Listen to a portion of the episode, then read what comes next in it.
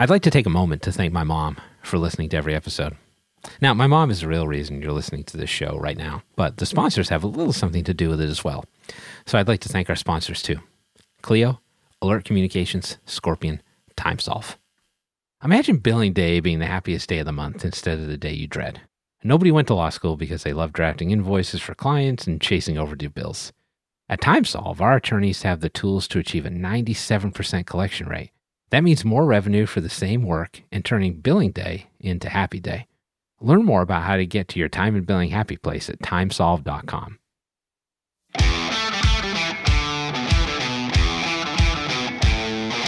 It's the Legal Toolkit with Jared Correia. With guest Steve Fretzin, a round of shitty Olympic events. And in a last gasp effort to restore the fad, Jared debuts his new sea shanty themed death metal barbershop quartet. But first, your host, Jared Correia. It's the Legal Toolkit podcast, folks. Sadly, this is not one of those situations where I have a toolbox full of delightful talking tools like Handy Manny. Incidentally, the Handy Manny theme song is a bop. Don't at me. That's right, I'm your host, Jared Correia. Richard Karn was unavailable, so you're stuck with me. I'm the CEO of Red Cave Law Firm Consulting, a business management consulting service for attorneys and bar associations. Find us online at redcavelegal.com. I'm the COO of Gideon Software Inc., we build chatbots so law firms can convert more leads and conversational document assembly tools so law firms can build documents faster and more accurately. You can find out more about Gideon at gideonlegal.com. Before we get to our interview today with Steve Fretzin of Fretzin Inc., I want to take a moment to talk about how I was on documentaries before they captured the popular zeitgeist. Let me just tell you, Ken Burns is a really weird dude, but I probably didn't have to tell you that. I mean, he lives in New Hampshire, produces documentaries for a living, and looks like what would happen if Kermit the Frog and Kenny Rogers' ventriloquist dummy made sweet, sweet love and had a baby.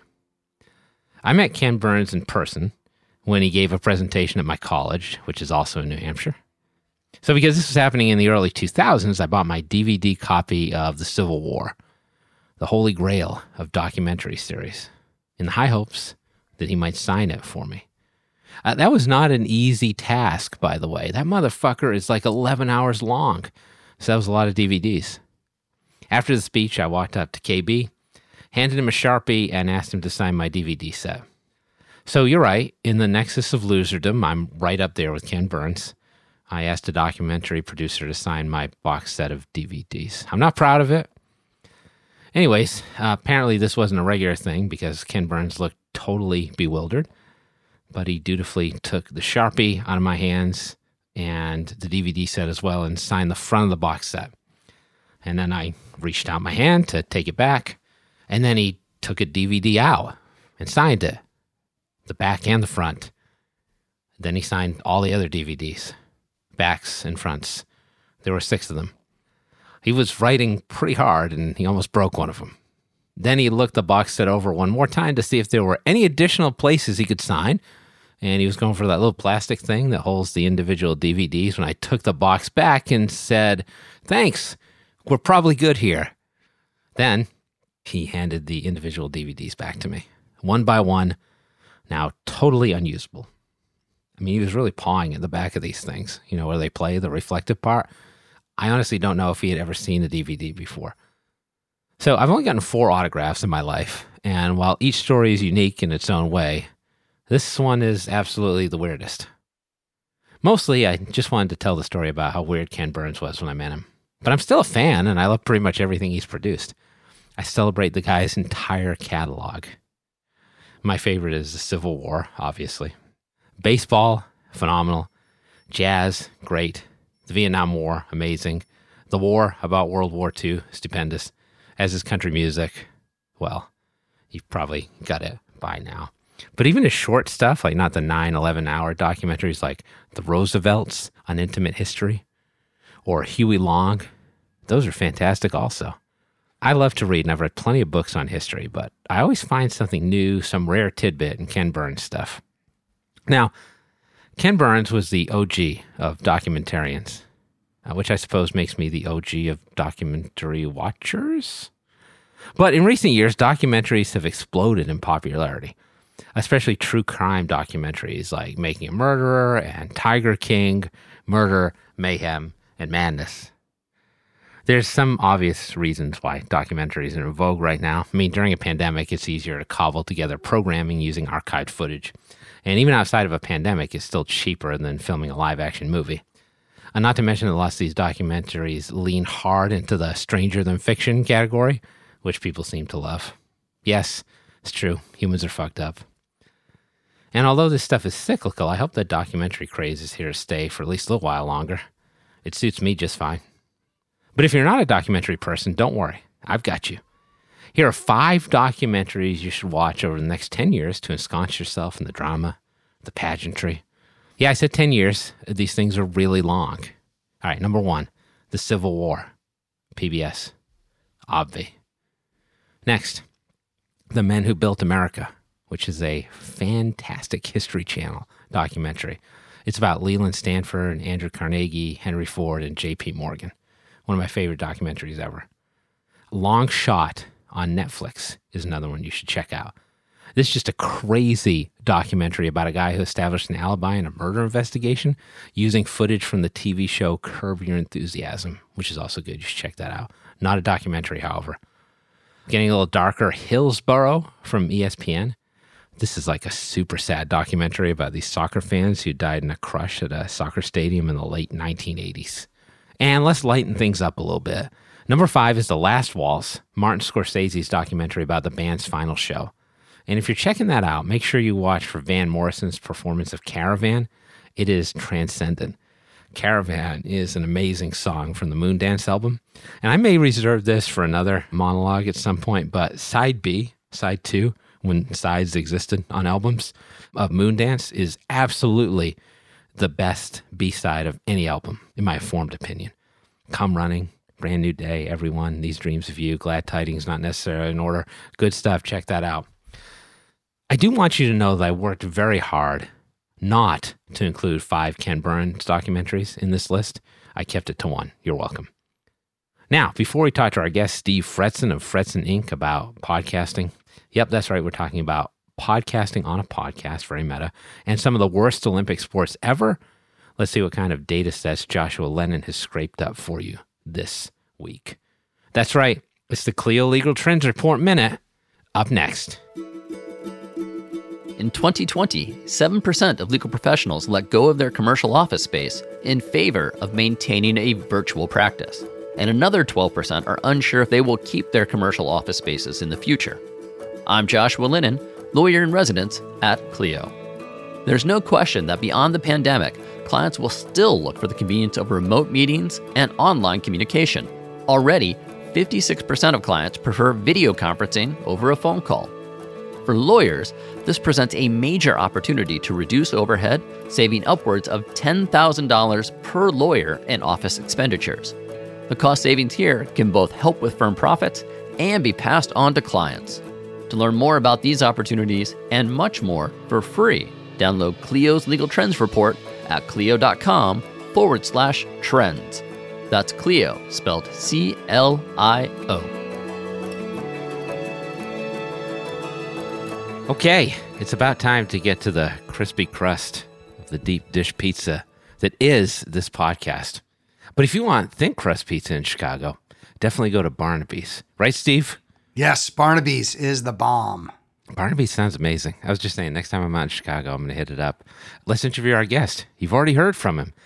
My guest today is Steve Fretzin, who is the owner of Fretzin Inc. and a business coach for lawyers. Steve, thanks for coming into the show. I appreciate it. Yeah, thanks for having me. I'm happy to be here. Yeah, this will be fun. I like how you named your business after yourself. I don't know if I ever told you this, but I was thinking about doing the same thing when I started my consulting practice. I was going to call it Correia Counselor, but I just couldn't do it. It sounded so cheesy. That was the right decision, right? Probably. Yeah, I mean, I feel- just to share, I mean, my business was called originally Sales Results. And you know what lawyers don't like? Sales. That's it. so I had I had I had attorneys walking around with my materials, and they were getting funny looks on the train, and they got they came back to me and said, "Hey, you know, we're not liking your name anymore." I was like, "Okay, maybe I'll." I'll have to come up with something different that isn't so offensive to the delicate flowers. That's what's so cool about having a unique name. You can name anything after yourself. That's it. Yeah, lawyers hate sales. It's totally true. Which is funny because lawyers have this notion that like, oh, there's going to be a bunch of people who are going to just walk up to me and be like, "Hey, man, here's a stack of cash. Can you do legal work for me?" but we've podcasted about that before. Don't want to get into that again. That's a fraught topic. I want to talk to you about podcasting. Are you game for that? You want to Yeah, get real meta? Let's do All right, it. we're going to talk about podcasting on a podcast. I think this is going to go well. You've got a podcast, which you I started, and you've got like a super aggressive recording schedule. I don't know how you do it, but I think you do an awesome job with the podcast. You get a lot of great guests. Can you talk a little bit about your podcast, why you started it, the focus you've taken, that kind of thing? Sure, sure. So the show is called Be That Lawyer, and it's a show that's all about helping lawyers to do just that be that lawyer, someone who's confident, organized, and a skilled rainmaker. And the concept is I bring on rainmakers, I bring on experts. I've had you on the show, Jared. I mean, anyone that has an expertise. Sometimes you have experts, sometimes not, right? Sometimes some I do, and then I also brought you on. right, right, right. but it's it's it's really to give people tactical actionable things that they can do to grow their law practice improve efficiencies develop business so i'm bringing on podcast experts i'm bringing on marketing experts i'm bringing on efficiency experts software you know database management practice management s- software experts anyone that i can interview to get to the bottom of how to do things more efficiently to make more money in less time and and get greater results that's really what the show is all about Yeah, I like how you did be that lawyer. Sometimes on this show we do don't be that lawyer. Like don't, Don't be, be the that cat lawyer. lawyer. Okay Don't be the lawyer who doesn't understand technology. Don't be that lawyer. But if you want to learn how to be a good lawyer, listen to Steve's podcast. So why'd you why'd you decide to do it? It seems like everybody has a podcast these days, but like not everybody can stick to it. Not everybody finds something that works for them. How did you decide to go this route, and why do you think it's been successful? Yeah, I think I had that hesitancy about, you know, doing something that everyone else is doing. But I've heard, so I got into podcasts maybe just two or three years ago and really found myself listening while I was driving, while I was walking the dog, while I was doing all this stuff. And I, I just started, and then I started listening to some business ones. And I, I was like, wow, I'm getting all these great ideas and tips. And I said, you know, maybe I could do one. But if I did one, what would it be? And how would I get guests? And I don't know any of this. So the key for me was I got introduced to a producer, to a production company out of California. And they said, look, we'll do the production, the editing, the this, the that, the other. And all you have to do is essentially record a 30 minute show, send it to us, and you're out. And I said, well, that's perfect. Yeah, like I am easy, right? super busy. I don't have time to sit and try to figure out how to do any of this stuff. And that was really the key. And I just knew that it would be a way to help attorneys and give back with uh, you know look i'm working with a very small segment of the legal population i mean it's a percentage of a percentage of a percentage talk about Right. you know lawyers that are in private practice that, that are interested in business development and by the way also highly ambitious well that's not a great segment Right. but that's my Right. segment mm-hmm. so i figured let me do a program that could reach to a greater segment that might get value and they're not going to become my clients but they're going to be people that i'm helping and i can really add value in the legal in the legal community Well, that talks about the value of niching down too, right? It's okay if you have a smaller segment of the population. Like nobody's going to go out there and get every single person to buy their services. So having a niche makes a ton of sense and focusing on that in a podcast. As I mentioned, you've had like a pretty aggressive recording schedule. Like how have you been able to keep that up? Because that's I think that's one of the toughest things for people is to decide to do like a weekly podcast, let's say, and actually stick to doing it every week. How do you maintain that self-discipline? Yeah, the key has been that I continue to make and develop new relationships and leverage past guests to get new guests. So I'm constantly asking clients and guests and people like who else should be on the show? Mm. Who else do you know that that you think would be a successful person for me to interview that has a lot to say and is really good at what he or she does? And what happened was I originally started out with a, a weekly show and I found myself getting so far ahead where I was saying, hey, you know, we're, we're going to record, you know, in, in July and I'm going to put you out in, you know, October. Well, I don't think people want to record a podcast in July and then hear about it in October. So I actually moved to twice a week. Now, I don't know if I can maintain that kind of rigorous schedule, but that's what I'm doing. And um, I'm way ahead. I mean, I think I've got like 10 or 12 in the bank at any given time. So it's something that I enjoy doing, and I think when you enjoy doing something, it makes it easier to focus on it and stay on top of it. And uh, and so that's kind of what I mean. I've already done two podcasts today before we're recording this. So an one and one was in one was a, a woman in Tokyo, so it was like ten o'clock her time and like Oh, cool. seven thirty my time, and then uh, and then a good friend of mine who's a rainmaker at a firm. So I'm I'm not podcasted out. I mean, I just so much fun to interview and to be interviewed and to go through this that uh, you lose it. It feels like five minutes, but it's thirty minutes has passed before you even bat an eye. Right. So if you kind of look at it as like a networking opportunity as well, that's a great motivator, I think, for attorneys. I'm meeting so many people. It's it's off the charts. How many people I'm meeting? Amazing people. That's awesome. I want to come back to this benefits of podcasting in a second, but I want to come back to something you talked about before, which is hiring somebody to help you out with this. I'm fortunate because we have a great team at Legal Talk Network. Like Evan, the producer who you've met, is amazing. Yeah. Adam Lockwood is the engineer. He's great. Laurence Colletti's pretty good. Um, in terms of hiring somebody out, right? Like I think a lot of attorneys look at this and they say, well, I'm a perfectionist. I like to do things right and I do everything. So I'm going to start a podcast and it's going to be a DIY podcast. Would you recommend people do that or would you have them take a look at hiring somebody to do the engineering work? the reality is that I've talked to a lot of people about starting their own podcast, and each and every time I suggest they get an expert involved eh, because, especially for lawyers, if that's if that's you know who we're talking about. I mean, if you're hmm. billing three to seven hundred dollars an hour, and you're spending your time editing and producing and putting graphics together and all it's just a major headache and it's really Right. not how you should be spending your time so i'm almost always pushing people that if you're going to do it get a professional team to help you it really isn't that expensive at the end of the day and the amount of exposure that it can get for you if you do it right can be absolutely phenomenal Well, I talk to lawyers about this all the time. Like, nobody that you're going to hire, by and large, is going to charge more than you. So instead of doing that, you can spend your time billing. Like, the math is easy. Yeah. So I think it's great that you brought that up. So, one of the things you talked about, as we mentioned, was the networking opportunities here, kind of forcing you to reach out and talk to people.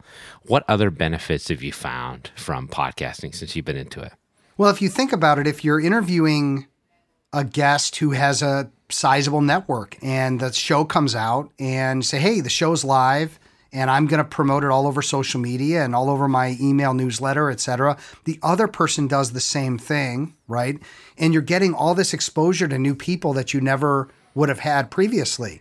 And so it's been amazing to not only interview people all over the world, but also all these relationships where you know they're promoting i'm promoting we're getting to know each other we're becoming friends i'll give you a, the best example i can give you jared oh, is Oh, great. I love stories. Hit me. well, this is the best example.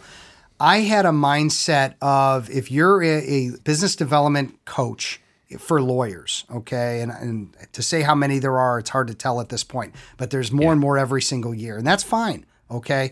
But I saw them as competitors, right? So I'm like avoiding them. I'm not interacting with them. I'm not, and I've now made probably five or 10 new friends, new relationships with people that do things very similar to me.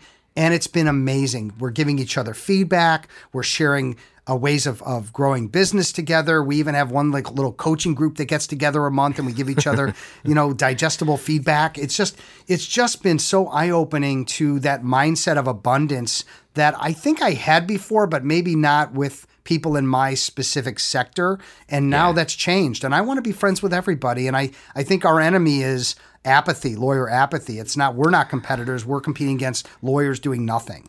And we all kind of agree on that. Yeah, I kind of have the same philosophy. That's really cool. All right, so I think we've answered this question, turning it to should lawyers podcast? Obvious answer seems to be yes. But I get this a lot when I talk to lawyers about podcasting. I'm like, you should totally podcast. They're like, but you're a business consultant, you own a technology company, you get to talk about cool stuff. I don't. so if I'm a lawyer, a practicing lawyer, like what would the content be for like what could I talk about? What could I do? What could my podcast be about that would actually be appealing to people? Because I think that's an issue for a lot of lawyers. Well, I think that the you know you have to look at what's out there, and maybe there's something Right. missing in the sector. Okay. Yeah. Number one. Number two. What are you passionate about? You know, what do you want to talk about? That's going to be you know interesting, you know, to you. If you're just talking about something that that might be relevant to the world, but it's not interesting to you, you're not going to keep it up. You're gonna you're gonna be one of these shows that goes six months and then it's done.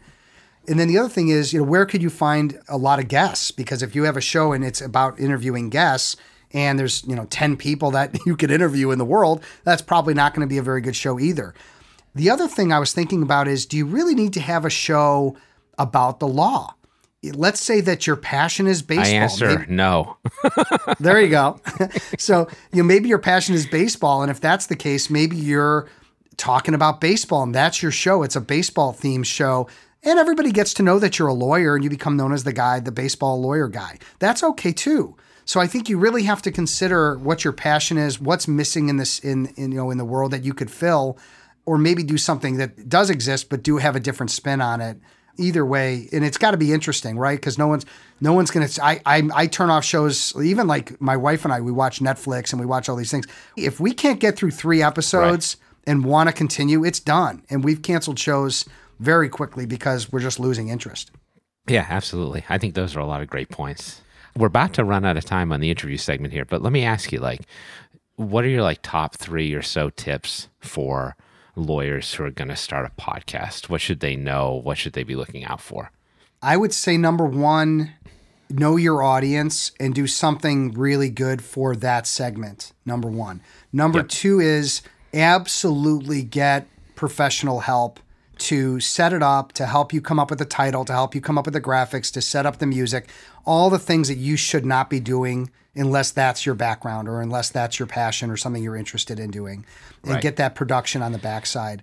And then the third is consider that a podcast is not only great for branding, but it's also great for networking. It's great for meeting interesting people and developing out your relationships.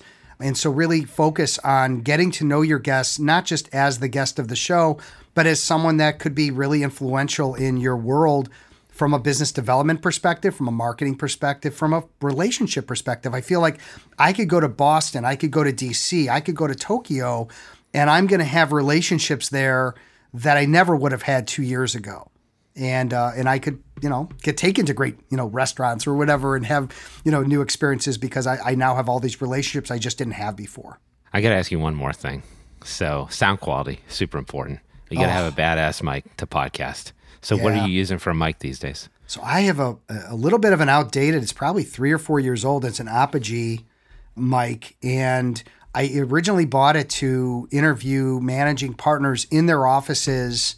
Just like plug it into my iPhone, and that's where I started. And then uh, did 20 of those, and then obviously just moved it to my mic stand here in my office for for this. But the sound quality I think is so key. If there not good sound quality in a podcast, I will shut it down. I will not spend 20 minutes 10 minutes listening to it because it's just it's it's to me the most important thing Oh, without a doubt. Like I do the same thing. Like if it sounds like somebody's just yelling into a computer on Zoom, I'm out. Yeah. I have an older mic too, but it still sounds pretty good. I'd like to think they're broken in. yeah there you go uh, i like it Steve, you sticking around for the next segment, or have we? i don't know i don't know how i feel about it i got N- little butterflies time to going tap on. out. i got butterflies can you tell me what the topic is and then i can tell you if i'm leaving or staying Oh, you'll find out in a second. Ah, okay i guess i'm staying awesome. All right, thank you. That was great. So everybody, that was Steve Fretzin, superstar business coach for lawyers. Don't worry, he may be back in a second. We'll find out. We'll just take one final sponsor break so you can hear more about what our sponsors can do for your law practice. Then stay tuned for the rump roast. It's even more supple than the roast beast. As the largest legal only call center in the U.S., Alert Communications helps law firms and legal marketing agencies with new client intake. Alert captures and responds to all leads 24 7, 365 as an extension of your firm in both Spanish and English. Alert uses proven intake methods, customizing responses as needed, which earns the trust of clients and improves client retention. To find out how Alert can help your law office, call 866 827 5568 or visit alertcommunications.com slash LTN. Now more than ever, an effective marketing strategy is one of the most important things your law firm can have, and Scorpion can help. With nearly 20 years of experience serving the legal industry, Scorpion has proven methods to help you get the high value cases you deserve. Join thousands of attorneys across the country who have turned to Scorpion for effective marketing and technology solutions. For a better way to grow your practice, visit scorpionlegal.com. Welcome back. It's the rear end of the legal toolkit, the rump roast. It's a grab bag of short form topics, all of my choosing. With the 2021 Tokyo Olympics having just ended, we're going to play a game called Shitty Olympic Events. Steve, are you ready? All right, I can I can definitely handle that. I was worried, worried, worried, and now I'm like I know lots of shitty uh, Tokyo events or Olympic Oh. events, so I think we're fine. Well, why don't we do this? Why don't you tell me the worst event you've seen so far at the Tokyo Olympics? And then we can get into my list. Now I don't want to get in trouble. I don't want somebody with an air rifle coming after me. Which hint? I just gave it away. Uh, that's fair. That's, yeah, that's pretty crazy. Are you ready to play? Here's what I'm going to do I'm going to name or describe an actual Olympic sport, and it's going to be your job to name it. All right, let's go for it. Two more things, just to ramp up the degree of difficulty. Mm. These can be summer or winter Olympic events, and they don't have to be current Olympic events. Oh wow. All right, we'll do the first one. Some of these I've taken from Wikipedia because I'm lazy. This sport combines cross country skiing and rifle shooting. It's treated as a race with contestants skiing through a cross country trail whose distance is divided into shooting rounds. The shooting rounds are not timed per se, but depending on the competition, missed shots result in extra distance or time being added to the contestants' total. And I'll, I'll, I'll be a good person and tell you that that's a Winter Olympics event. Shooting and skiing, what event is that? That is called skiing shooting competition. I'm pretty sure that's the technical term. very Is that close. was I close? it's very descriptive. Thank you. I just I'll just continue to repeat everything I hear from you, and that'll be the sport that it is now being. Yes, and they might actually yes. change it. They might actually change the name. I think they will. My, due to my answer. After hearing this, that's actually called a biathlon. Oh my god. which I'm secretly trying to train my kids for. I'm like, you know, you guys should do like these crazy events and maybe get a college scholarship out of this. So, I mean, when I find myself in a forest, Jared, and I've got skis on and, and a gun, I try to, you know, take down some heavy animals when I'm skiing Right. and shooting in the woods. I mean, I mean, why not? And who's not skiing It- with a rifle? Who's not doing days? that exact thing all the time? That's common, especially in I, Chicago. I've been doing it We- in the summer. Yeah. that might be like a post-apocalyptic, you know, sport, right? With zombies. We'll it see. probably should be. That would be all right. All right, I got several more for you, so hang in there. I'm I one for this- one so this far, so keep yeah, I'm counting that one. I'm counting Yeah. that one. Number two, a long distance discipline within the sport of athletics. Although a foot race, it is different from running in that one foot must appear to be in contact with the ground at all times. This is assessed by race judges. What kind of event is that? That would be speed walking. Oh, yes, I'm going to give you that one. It- Yes! te- technically, I guess it's called race walking. Oh, for crying out loud! I'm gonna- I'm gonna give Come it to you. on. You're two- you're two it's for speed two. Walking. We all you. know that. You move your arms real fast. Right. and other things, too. That's well, you people have seen like the memes online with people like looking constipated and trying to walk, and they're Yeah, it's like it's like forth, that last ten seconds before you hit the bathroom after a bad meal. That's I think like what that is. It's the weirdest. It's the weirdest sport. I've done is. that walk before, and I'm not proud to admit it, but I I've made that walk a few times in my life. Right. I'm like, I probably shouldn't have gotten the extra pepperoni at Barnaby's. That's it.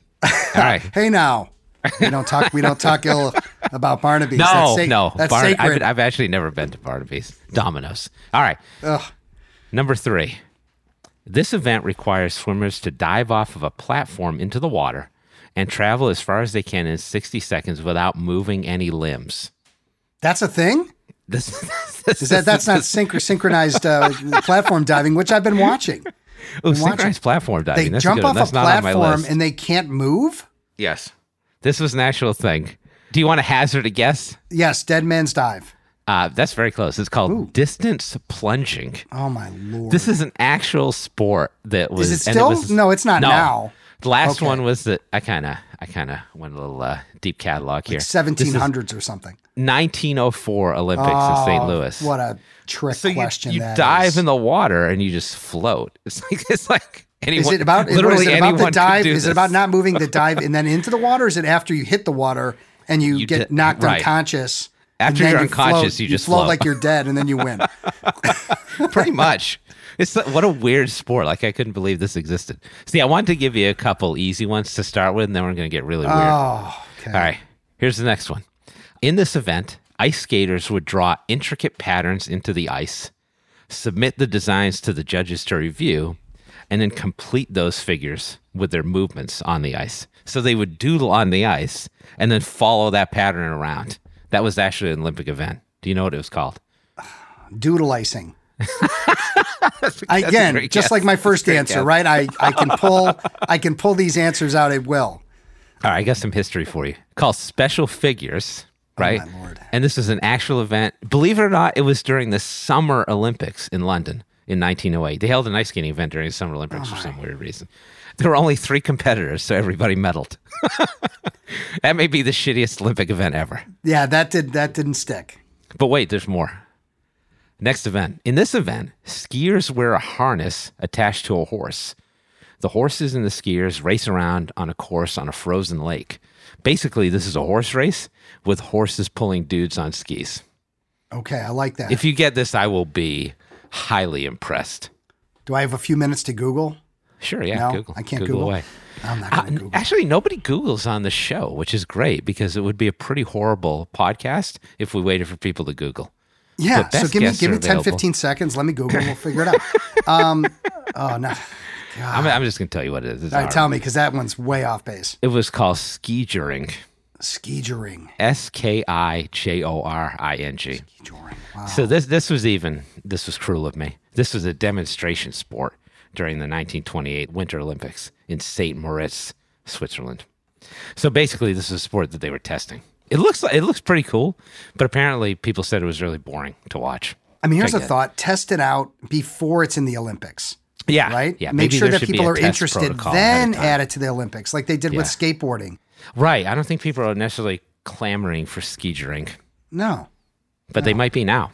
We'll see. I think actually now it would be more interesting than back then because, especially if they gave them guns, then there's a whole other thing. right, right. You could have the biathlon version of ski drink. Biathlon? That Yes, that I yes. would watch. All right, let's do it. Last one. I got one more for you. Okay. In this event, a single swimmer makes motions in conjunction with a chosen musical piece. I want to say synchronized swimming. Correct. But Yes. solo synchronized swimming. Solo. Okay. this only lasted for three Olympics, with the Hmm. last event being held in the 1996 Atlanta Games. So basically, it's like synchronized swimming without other people. But I think isn't weird. part of what makes synchronized swimming interesting, and by the way, not to me, is the fact that that with a lot of people doing it together, it looks interesting. Yeah, that's the thing. I think people thought it was weird because like it's just one person like water dancing. I feel like they should call this water dancing. That's what I'm going to Water throw that out dancing, there. that's the name. Yeah. All right. When I'm executive director of the Water Dancing Foundation of America in two years, you know it started here. Make a play. Steve, hey, that was pretty good. I thought. Thanks, you man. You know, I, I studied for this really hard. Oh, you totally did. You totally Yeah. did. Yeah, 2021 Tokyo Olympics. We're watching it live. So, Steve, thank you. You were great. I appreciate you coming on. hey, thanks, Jared.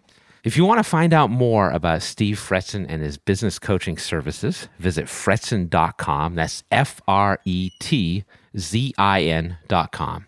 Now, for the 29 of you listening in Golf, Illinois, our Spotify playlist for this week's show is Sports Anthems. So get your foam fingers ready. Sadly, we're fresh out of show, and even though sea shanties are played out, I've run out of time to debut my new barbershop death metal quartet, the Eagles of the Eagles of Death Metal. I guess we'll just have to wait for my commentary on the concert tour DVD release. That'll do it for another episode of Legal Toolkit Podcast, where my 10 year old Little League team will always be champions. No one can take that away from us, despite the recent doping scandal.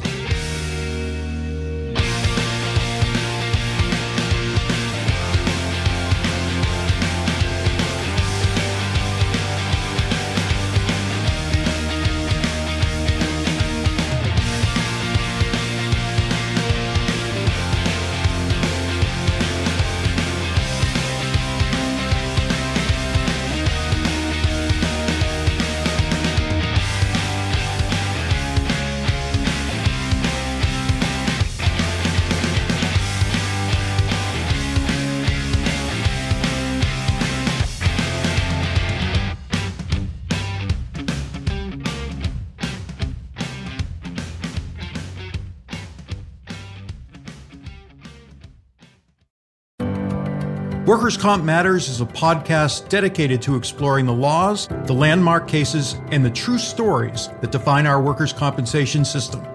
I'm Judd Pierce, and together with Alan Pierce, we host a different guest each month as we bring to life this diverse area of the law. Join us on Workers' Comp Matters on the Legal Talk Network.